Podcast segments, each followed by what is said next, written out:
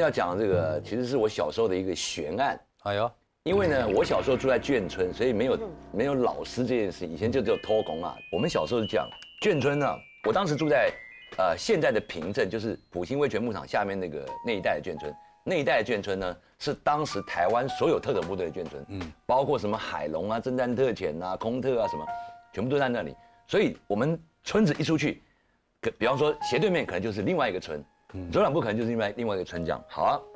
我们村子前面呃第三排的一个人家一个大姐姐出嫁，可是呢那天车开出去以后呢，他们一出去就碰到我们前面一个村，我们是成功新村嘛，斜对面是一个叫三龙新村，哎，三龙新村刚好也有一个人结婚，就两个结婚的就就碰。那当时在眷村，大家的感觉就是，虽然不认识，哦，都结婚了，哦，没关系，大家都一起办事嘛，是吧？能让就让，大家能配合就配合。可是乡下以前路很小很烂，就路就那么一点点，所以那个两个车队这样一进来的时候呢，这个呃我们村子这个姐姐的这个车队呢就被呃后面的那个稍微擦了一下，那擦了一下，当然有人下来整理秩序说，哎，不好意思，我们这车队什么什么，那对方也很客气啊，那那对不起，没关系，他们就让一下这样，那我然后大家就就最后出去鱼贯的出去了。可是出去的时候呢，这都是后来听他们讲，后来听大人讲。可出去的时候呢，这个，呃，出嫁的这个大姐姐，她的妈妈呢是本省人，就是很多眷村老兵娶的是本省人嘛，是本省人。然后这个妈妈呢，她就是家家里小时候江夏，呃，家里是就是帮人家做偷工啊这种东西，所以她懂一点这种东西。那她就嘀咕就讲说，哎，那结婚也碰到人家结婚这不好。我是刚听老师讲讲才知道，她结婚也碰到结婚。就他就嘀咕，然后犯嘀咕，好，没事，犯嘀咕就一样，到弄他的婚礼，好，出去弄弄弄，好，现在嫁出去就就很顺利的嫁出去。结果呢，半夜这新人都这样嘛，过去的新人比较保守，像我们现在是什么事情早就结婚前就办完了，过去新人比较保守，好了，就结婚晚，结婚晚上呢，那最兴奋就是新郎新娘嘛，嗯，好，新郎新娘兴奋完了，然后新娘就要新郎就起床要上厕所干嘛的，然后大大家庭一起住嘛，新郎就门一打开呢。走出来没两步，就发现脚上踩着一粒一粒的东西，嗯，就一有一粒的一一粒一粒的东西，然后就看，怎么好像有一片什么东西啊？好，就把灯打开，把灯打开，不知道是谁啊？家里那个米啊，就是餐桌上会放一些有的有的没有嘛？餐桌上放了生的米，不知道谁把那个米倒了，嗯，地上撒的那个米啊，上面有三个脚印，嗯，是黑色的脚印，耶，他就觉得啊，那是不是看错了？然后就想说，哎，那怎么会这样？好，那就三个脚印嘛。那不知道第一个直觉反应就是去房间、厨房拿扫把把扫一扫，把它扫一扫，好扫一扫就把它倒掉，因为他觉得有黑色的脚印，他倒掉，倒掉他进去也没跟新娘讲，也没跟新娘讲。结果第二，结果第二天那个呃，他们就起床，起床呃，有一些台湾人的习俗嘛，要去拜拜访这个什么走这个亲戚什么什么。结果第二天早上新娘就起不来，新娘就就很难过啊，老公。那难过就一摸发高烧啊，发高烧起不来，到了中午发现还是不行，还是这样，就赶快送医院。赶快送医院呢，才发现新娘肚子里面有小孩啊，这么强，而且小孩已经那个四个多月，就对，这个时候才才不要扛，然后大家就翻脸，怎么怎么这四个月是你的吗？不是他的，是他之前呃前男友，还不是前男友，那个大姐姐就以前我们过去眷村很流行舞会，舞会完大家自己就约什么。那大姐姐曾经有喝过酒，跟一个不知道谁，反正就嗯，就这样开心了。对对对，他也不是很清楚，在那个年代，很多女生怀孕不知道，她不知道自己怀孕，就是觉得自己胖了，她不知道去检查才知道怀孕，那怎么办呢？只能离婚啊。好，就只能离婚就好。那大家就大家就吵啊离婚，吵到离婚的时候呢，大家在讲那个事情，讲那个事情，那那个那个呃新郎官就常常到眷村里面来。那眷村大家都很啰嗦，没事啊会劝懂，反正认不认识都会乱劝就对了。好，劝一劝的那个那个新郎官呢，那新郎官也讲，他他也讲一件事情，就是说他他他去接新娘的那天呢，就是因为过去的交通比较没那么发达，所以他要来接新娘，他要很早就从家里出来，天没亮就从家里出来，快要到我们村子口的时候，那个新郎开的车突然就咚咚，就一个咚咚，然后他就哎发生什么事情啊？就停下来看。你再看啊，车底下看告过一只小狗，啊，碾过去一只小狗，怎么办？啊，轮胎啊，不管了，把小狗弄弄弄到一边，就是把把它踢到一边，把车就开过去，开过去，开出来的时候，新郎说开出来他就没有看到那只狗，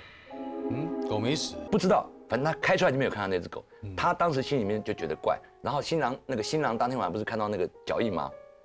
新郎后来也讲，他说他也很奇怪，就梦里面呢，他他就那呃，就是结婚的第一天晚上，他出来上完厕所以后，回房间以后，他下来睡，他梦到一个梦，跟他讲说，你再结一次婚好不好？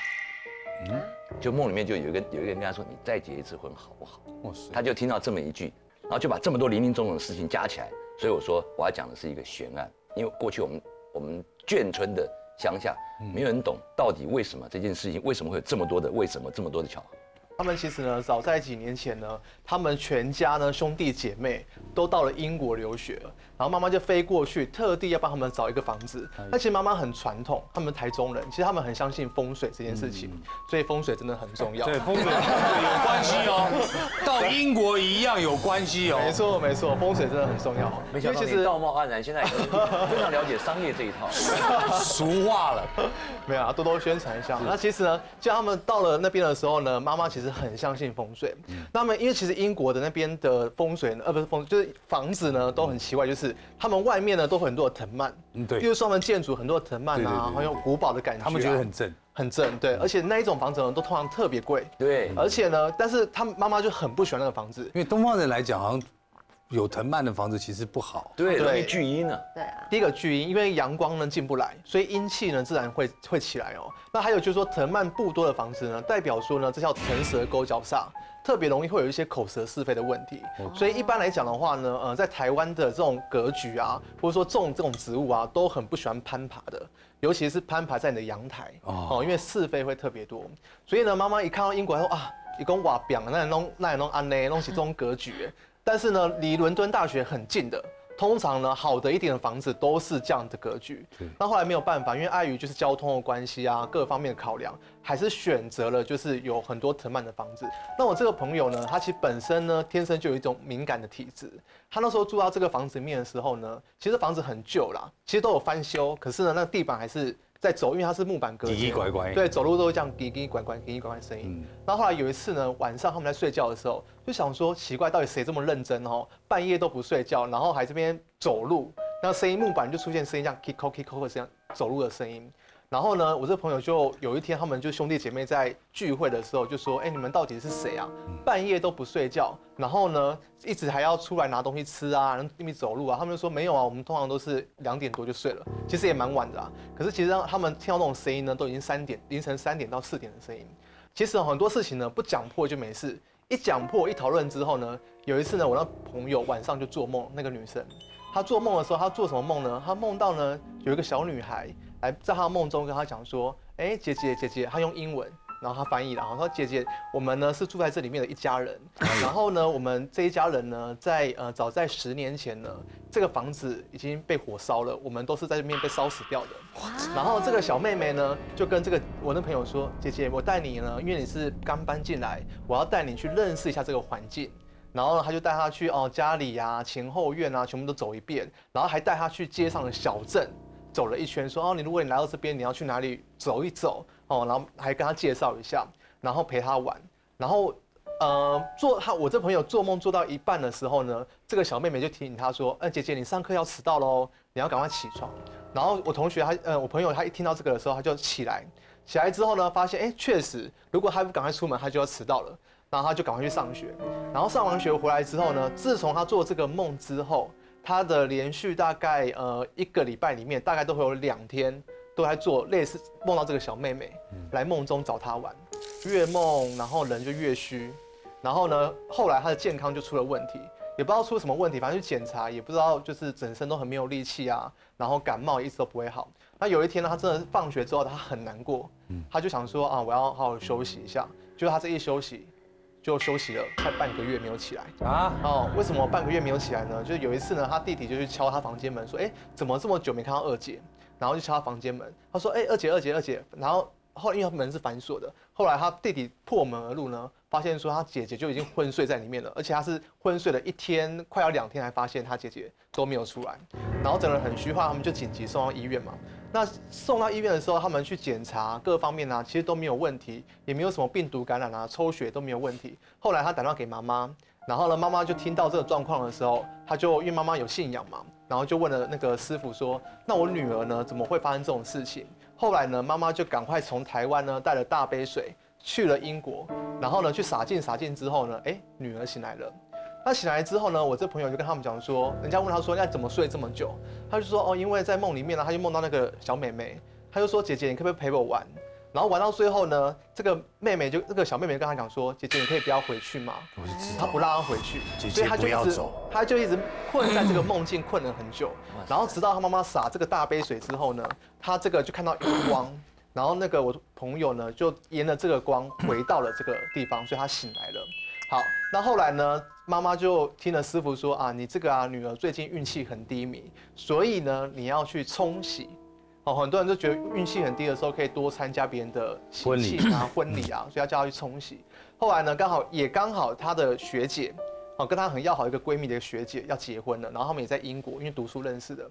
可是呢，这个学姐呢，他们要结婚的时候，他们家也是传统的。虽然小孩都是受西方的教育，可是父母亲很传统。那他就说，因为他知道这个学姐跟我这个 朋友很好嘛，家人都知道。然后因为我这个朋友刚好属虎，那其实呢，他们传统的老一辈的人都觉得说属虎哈，都是 h o g o b o 啦，就是不要去参加人家婚礼哦，意思就是说要呃不要面对面啊这样子，所以他们有这样的一个传统的禁忌。那说巧也不巧，我那一呃她那个学姐呢，在要结婚预定结婚之前呢，刚好她怀孕了，嗯然后她算一算，哎、其实在婚礼的那一天刚好怀孕三个月。其实呢，他们觉得还是很安全嘛。嗯然后她就想说，因为家人有这样的忌讳，所以学姐就跟她讲说，那我在走出来的会场的时候，我们都不要碰面。等到宴会呢到后段的时候，你再来找我这样子。然后后来她也就遵守了这个礼俗，然后去找他。结果学姐发生了一件事情，什么事呢？自从办了婚礼的隔三天之后，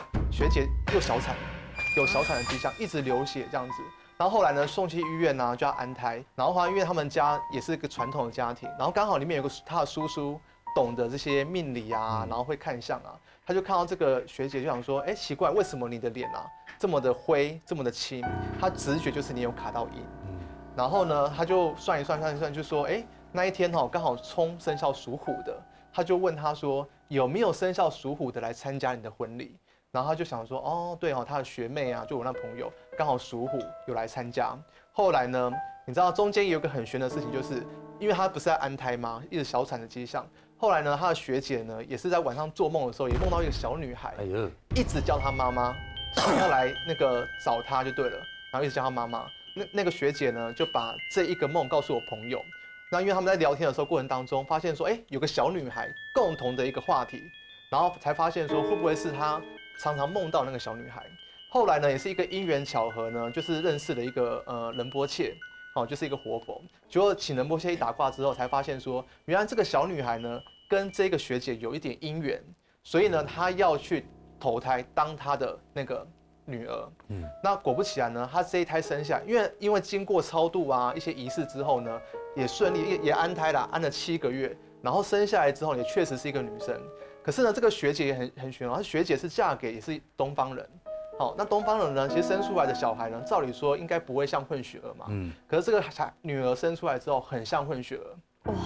真的长得很像洋娃娃这样哦。他们完全考虑过爸爸的心情。他们一开始还有怀疑，可是他们还真的因为这件事情去做 DNA 检查，真的都是双方的基因都吻合的。但是长得很像外国人，而且很可爱。然后后来呢，我这个朋友跟这个小女孩就还蛮有姻缘，后来他就认她做那个干女儿这样子。那其实呢，这个故事又告诉我们说呢，其实当你自己本身的磁场不好的时候，其实你也别想要借由冲洗这件事情去转化你的运气。啊害别人对，那或者是说你有怀孕的时候，你真的要办婚礼，其实习俗呢都可以在你的肚子，就是新娘的肚子绑一个红线，或是呢挂上一个九宫八卦牌，也可以当做一个结界。那这样的话就可以比较安全。是